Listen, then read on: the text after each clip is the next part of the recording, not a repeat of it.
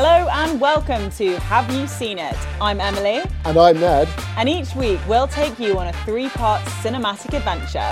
We will be reviewing something currently in cinemas, a past or present wildcard, and something hot on a streaming service. So let us be your cinematic spirit guides. So you can stop scrolling and start watching. Welcome back to series two of Have You Seen It? And what a summer it is for it. It's good to be back, Ned. The fans wanted this and we just had to deliver it for them. Yeah, and I feel this summer it's particularly blockbustery in a way that I don't know if we've seen in a while because I feel it's the first blockbuster summer with lots of big films coming out mm-hmm. where one of them hasn't been Marvel. Yeah, which is huge. And it's it's nice to see like I don't know about you, but booking cinemas over the last few weeks, it's been like quite hard because screenings are sold out and people are really excited to go to the cinema. Also, it's raining a lot, so that's also good because people actually want to go to the cinema. Three big films that have come out are Mission Impossible, mm-hmm. which we'll be talking about today, Barbie, and Oppenheimer. Yep. And something I find exciting about that is uh, okay, one of them is a toy advert, but only one is a franchise in a series.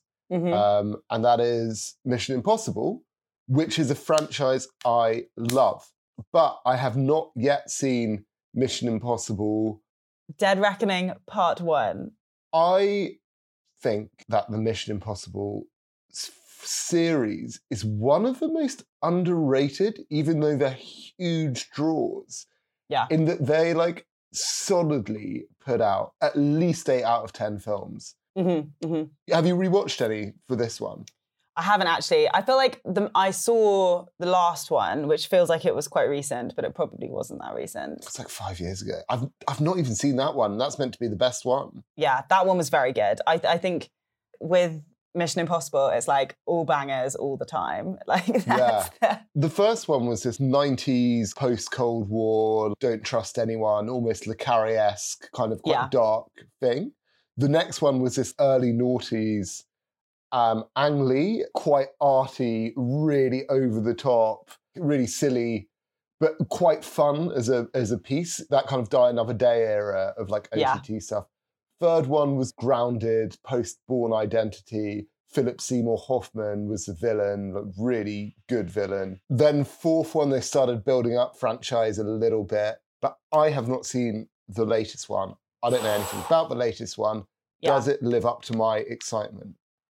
Yes, I mean, absolutely it does. And I think it's as with all these action films, like it's worth buying a ticket to see it in the cinema because it's such an experience and it's so over the top and ridiculous. The premise is that everyone's, you know, favorite Ethan Hunt is back to save the world, but this time it's from a malicious AI. So it's tapping into all of that fear around AI and what that means for humans and robots and all this kind of thing. But essentially, Ethan Hunt needs to find the two halves of this cruciform key that gives the holder the power to control this AI.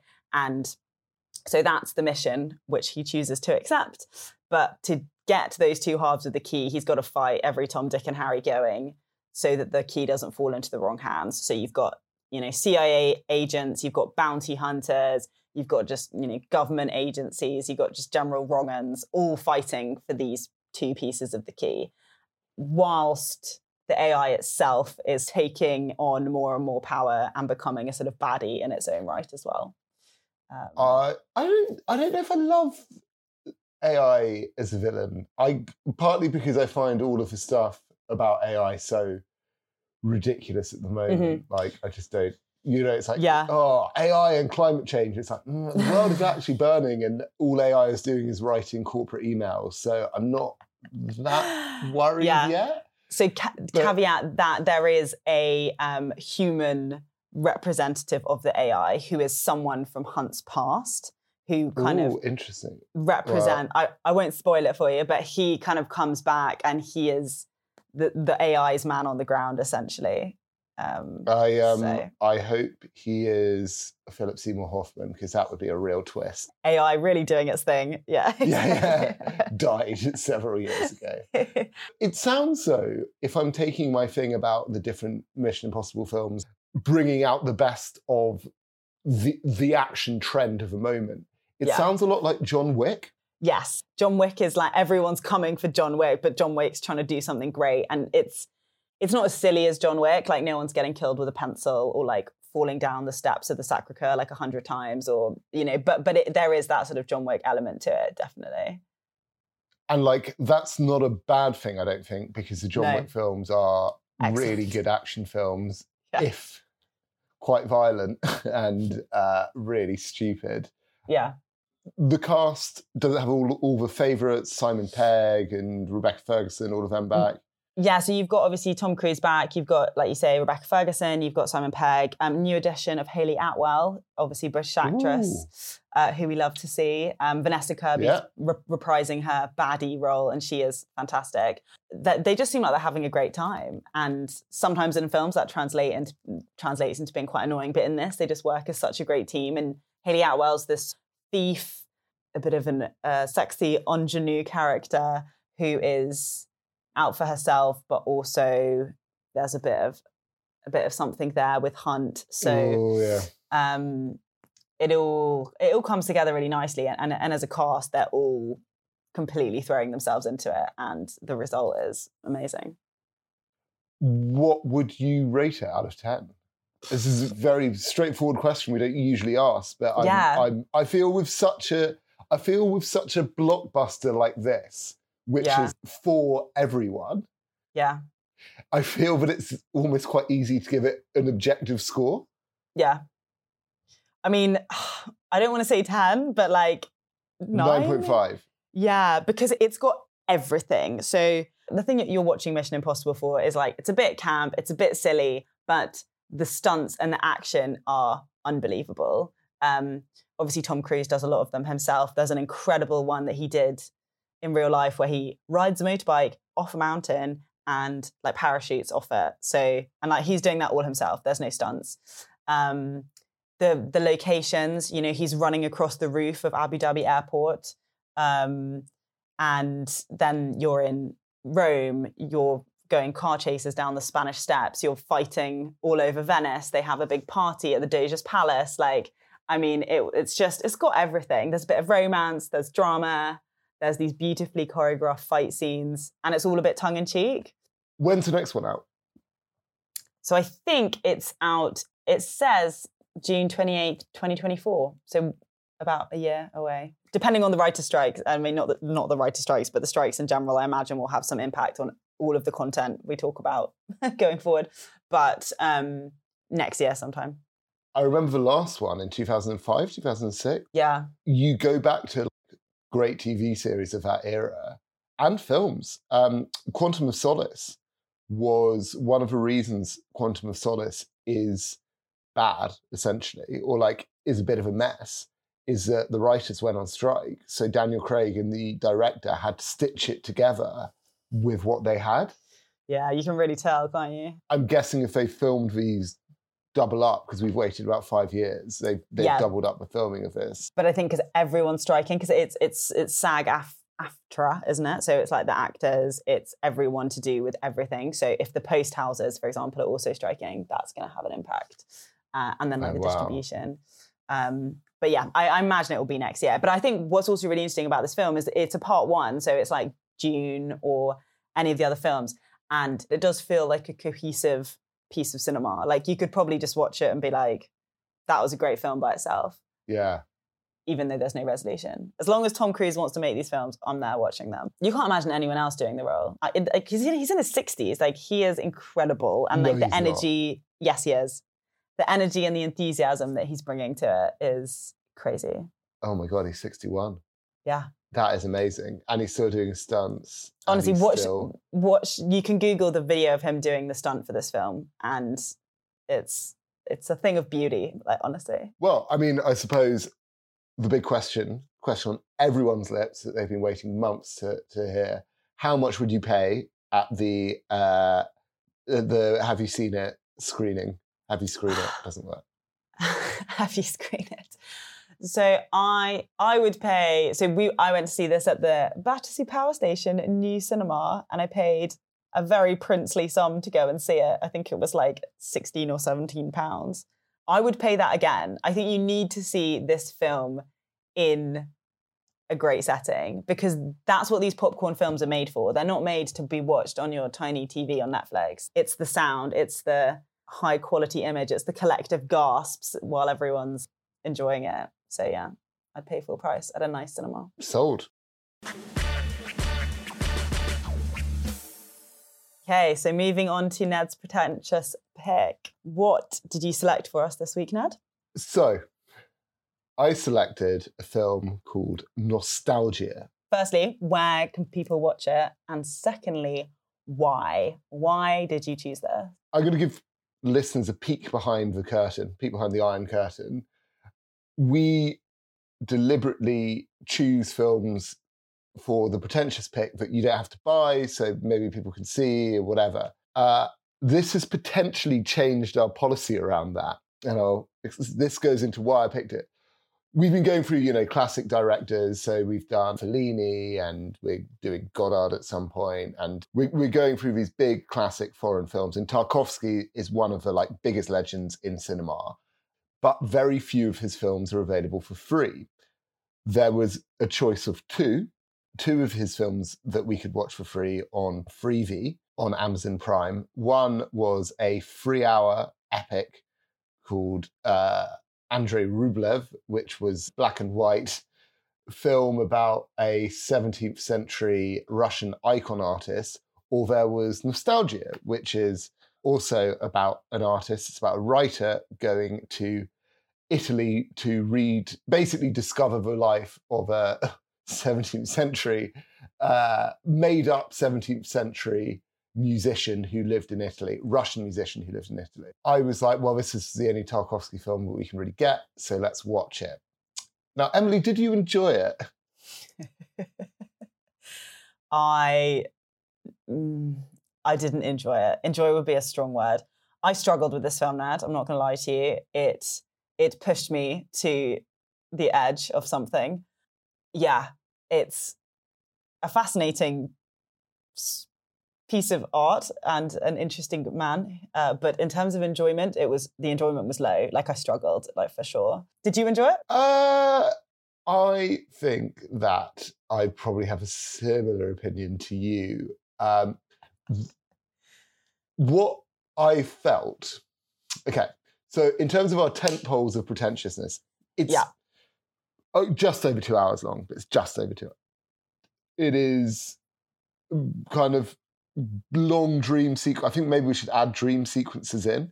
Long dream sequences, hyper realistic. Yeah. Well, the dream it's sequences so- are, are, like traditionally like, lazy, like having like dream sequences, flashbacks. These are all lazy methods of storytelling. But in something yeah. like this, obviously it was intrinsic to the narrative. But it's interesting well, that like traditionally it's it's hashtag lazy. I mean, Sorry. the dream sequences were probably more interesting than the non-dream sequences. Um, subtitled, mm-hmm. and it's not black and white, but it's no. shot in an amazing way where you're never quite sure whether a shot is black and white or uh, or has color, which is kind of the best thing about the film. But yeah, this has changed our policy in picking pretentious pick films because actually, probably should have just, if we wanted to watch a Tarkovsky film, probably should have watched uh, Solaris or Stalker or one of his like mid-era classics that are more accessible rather than a film that he made um, kind of mirroring his own exile from Russia, which I didn't realize when I started watching it. I was like, oh, it's about an artist in Italy. I didn't realize a the, the Russian writer, the Russian musician that this Russian writer is trying to explore didn't exist. I didn't mm-hmm. realize that Tarkovsky had been essentially exiled from Soviet Russia by 1983 yeah. and I think was already quite unwell. So mm-hmm. I didn't realize this was like semi autobiographic. Oh my God, it's it's almost too personal. Like I think some for me, it's an incredibly inaccessible story because it's so personal to like a level yeah. of meta ness that is as just like the average Joe, you're like, I don't know what's going on, but this guy's having a rough time. yeah, it got. Did did you like it more as it went on? No. Um, Not the stuff about the guy who locked his family in a, in the house. yeah, that was really uplifting. No, I thought visually, I enjoyed the visuals. I thought it was beautifully done. But I think the style of filmmaking is incredibly observational and it's a lot of like very long takes. It's a lot of, yeah. you know, from a, it, there's not a lot of close ups. You're not getting to know these characters intimately through their expressions, or it's very much just like watching the action. So you never really get to know these characters other than they're having a shit time existentially. Mm. It's it, it almost felt like a sort of stream of consciousness. Yeah, I, it's so beautiful that there were moments where I was like completely transfixed with like mm. the visual storytelling, but I'm not sure the storytelling storytelling ever particularly engaged me. Other than the thing about the man who locked his family away, like that's the only bit where I kind of got a bit of a hook, yeah, into what the story was trying to be. But at that point, I had also stopped watching it and looked a bit up about it because I didn't really know what was going on. Yeah. Do you think it would be any better in a cinema? I don't know. I feel like maybe, maybe because I did get a bit distracted while I was watching it because I was, I was yeah. like, I don't know what's going on. This is sad.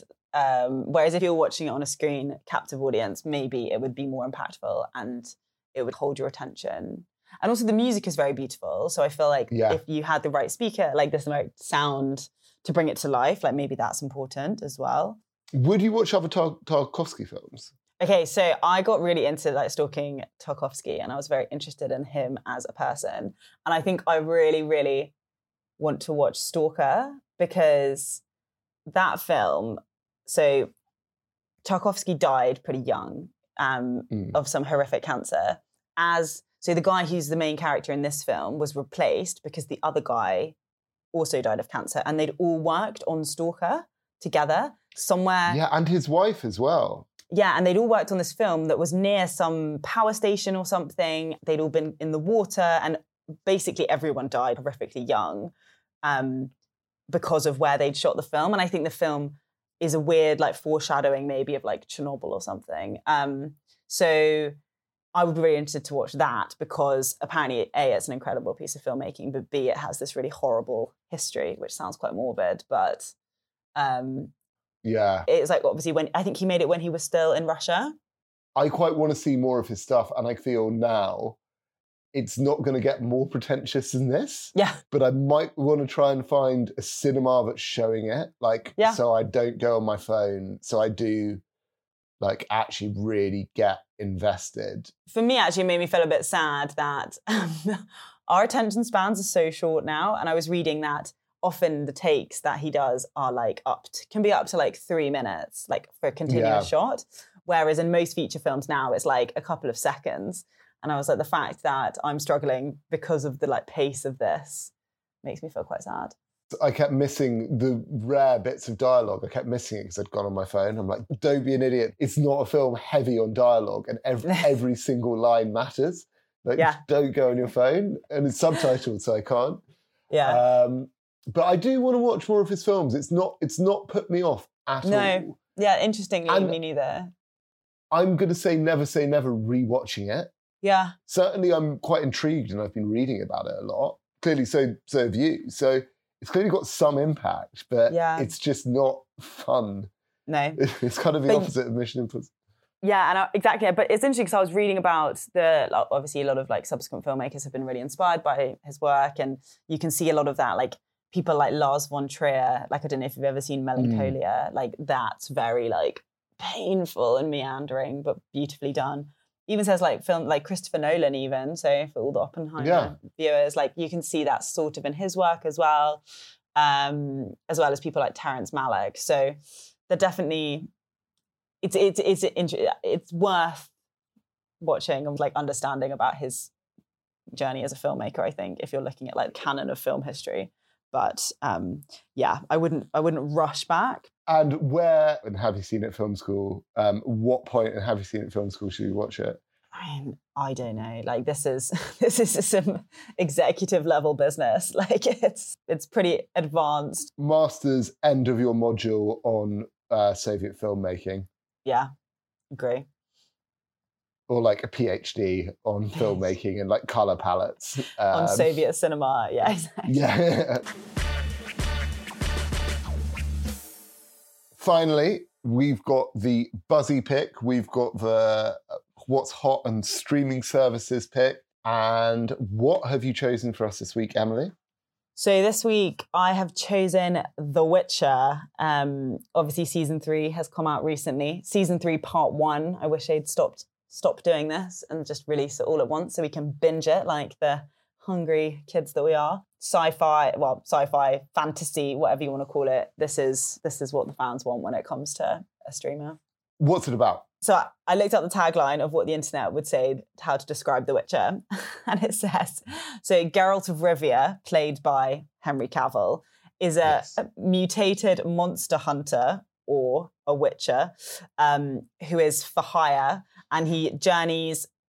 It says here toward his destiny in a turbulent world where people often prove more wicked than beasts. So basically, Geralt, played by Henry Cavill, is a witcher, which basically means he hunts monsters for money. That is the base narrative. But also, you have all this other stuff going on with him being connected to these other people and helping um, dictate the destiny of the entire realm in which they live. Yes, uh, like his fate is tied to a princess yes. whose fate is tied to a prophecy about the end of the world. I think nowadays, maybe post Game of Thrones, people are looking for these very yeah. intellectual, over the top readings. But actually, it's a bit more like Buffy. There's a monster of the week that he has to kill. If you went Buffy, you're like, oh, well, she's killing vampires because her fate is tied to the Hellmouth in Sunnydale and like there's demons and so and then all that stuff comes later. Like realistically, it's about yeah. somebody killing monsters. And he's this kind of very gruff loner who's because of his mutations hated by humankind but loved by the ladies. Um, do you find do you like the setting? Yeah, so I really I, am a big fan of Game of Thrones, Lord of the Rings, um, any fantasy world that you would care to name. It just, for me, it just like ticks all those boxes in terms of it's it's weird because it, it's one of those ones where it's like a, it's a bit medieval the setting, right? Like that's yeah. the sort of vibe. But then you obviously have the witches and the elves and the humans. Do you know the original series of books were Polish? Yes. Yeah, yeah. Because I think that adds a really interesting thing. And I'm really into my Polish history. In the 1300s, 1600s, 1700s, Poland, Lithuania was the biggest empire in Europe. So it's something we don't really know about now, but it was really, it's a really atmospheric time and place for Polish people. Mm-hmm. And if you know a bit about that period, it actually really evokes that because it was a very multicultural, multi ethnic uh, period of history. Yeah. Within the Polish Lithuania Commonwealth, you had the Poles, the Lithuanians, obviously, but then you had loads of Ukrainians, mm-hmm. and then you had a lot of the cities were very Jewish, were kind of 40, 50% Jewish, a lot of Germans. And this world, one of the interesting things about the world is this ethnic tension yeah. between elves, dwarves, and humans. So I think is quite influenced by the writer's knowledge of their own country. Um, do you think the performances are good? Yeah, I think they're great. I think Henry Cavill is amazing as The Witcher. He is big and hench, but also he's got that like he's like an onion. He's got the layers, like he's a bit mm. soft. He um yeah, he he does that like gruff like thing really well. But then I think also the supporting cast. I think the guy uh, you I don't think he's in the first episode, but the bard who kind of comes along with Geralt is really, really a really funny, like comedic presence as well. Um, yeah, as well one as... of the big differences between the books and the uh, game was that the game was quite a lot more serious than the books. Uh, um, okay. And the books, I think, were very irreverent. And what I've read online is that the programmers made everyone happy because it's kept the irreverence of the yeah. the books whilst bringing in the kind of slightly more the, like action and the visuals of the the game. Yeah, for sure. And like it is pretty heavy. Like there's a lot of monster slaying, but then there's that wink, wink, nudge, nudge, yeah, funny comments, which is very, yeah, really strikes that balance. Um, I think that the two kind of female characters are fantastically done. So Ciri is really good, who is Princess, I guess, and she's played by Freya Allan. And then there's also Yennefer of Ven- Vengerberg, who is played by Anya Chalotra, and she's incredible. And it's, it's, it's really good to see these women in these really like strong, like powerful roles. Like neither of them are damsels in distress. They're both, you know, doing all the action scenes. They're both these kind of very strong female presence rather than yeah. just being rescued by Geralt. Like they're like a team with him. Do you find the tits and violence excessive? so the first couple of seasons are quite saucy. There is, yeah. we're not talking Game of Thrones here. We're talking like a level below that. Would you recommend it to a non-fantasy fan? I don't know if it's the most accessible because although like season one does set up the world quite well, it then starts getting into the like the law of surprise or whatever, where that mm. then becomes a bit more layered and you get all the other fantasy characters coming in. A lot of people just instantly, if they're like, oh, I hate Lord of the Rings, like I don't like fantasy. And I'm like, just give it, give it a go. The, the first scene is him being in a fight with a massive multi-legged monster. So yeah. I think from the the very first scene, I think they're saying to people, this is the show. Like yeah. it is going to have big monsters. This isn't Game of Thrones pretending to be real life and bringing in a dragon halfway through series two. Here's a dragon. Yeah. Enjoy the show. Yeah. Yeah. I th- I would encourage people to try it even if they don't like fantasy because I think mm. it is a good show and it's entertaining. But I feel like a lot of people will be turned off just straight away because as soon as they see that monster, they're like, ugh, I don't like monsters. Yeah but I would I would encourage people to give it a go because it is fantastic. It is a we we should also acknowledge the fact that this is Henry Cavill's last season, um, mm-hmm. which is disastrous because he's going to be replaced by Liam Hemsworth, mm. the less good Hemsworth. Yeah, apparently it's a lot of thing because Henry Cavill was meant to be doing this Marvel, this you know superhero stuff, but that DC hasn't happened. Stuff, yeah. Um, and then everyone's like, "Oh, he's going to be Bond." I don't think he'd be a good Bond. I think he's a good Witcher, and they should just keep him here. So we're bringing out Have You Seen It bingeable ice cream. Um, how much of the Have You Seen It bingeable ice cream tub? How bingeable is this? Oh, like like three quarters. Yeah. Three quarters of a tub. Okay. Not a whole tub. Yeah. Like you wouldn't finish the whole thing because you might start to feel a bit sick. Do you give it your best shot? I do think I've got to say that the first two seasons I found really bingeable. This latest season, I don't know if Cavill's just given up or whatever. It's not as good. And so really? I found this season less bingeable. Um, and I like, okay. I'm like, oh, the new season's come, like the next half's coming, but I'm not like marking it on my calendar, getting really pumped for it. I'm like, ugh, it yeah, kind of it's like always it's... hard when you know something's coming to an end like this, isn't it? Like, yeah. it's always hard to motivate yourself, I think, unless it's like building to the end. That is everything for today. If you like what you've heard, don't forget to give us a like, follow, and subscribe, and follow us on Instagram at have you seen it.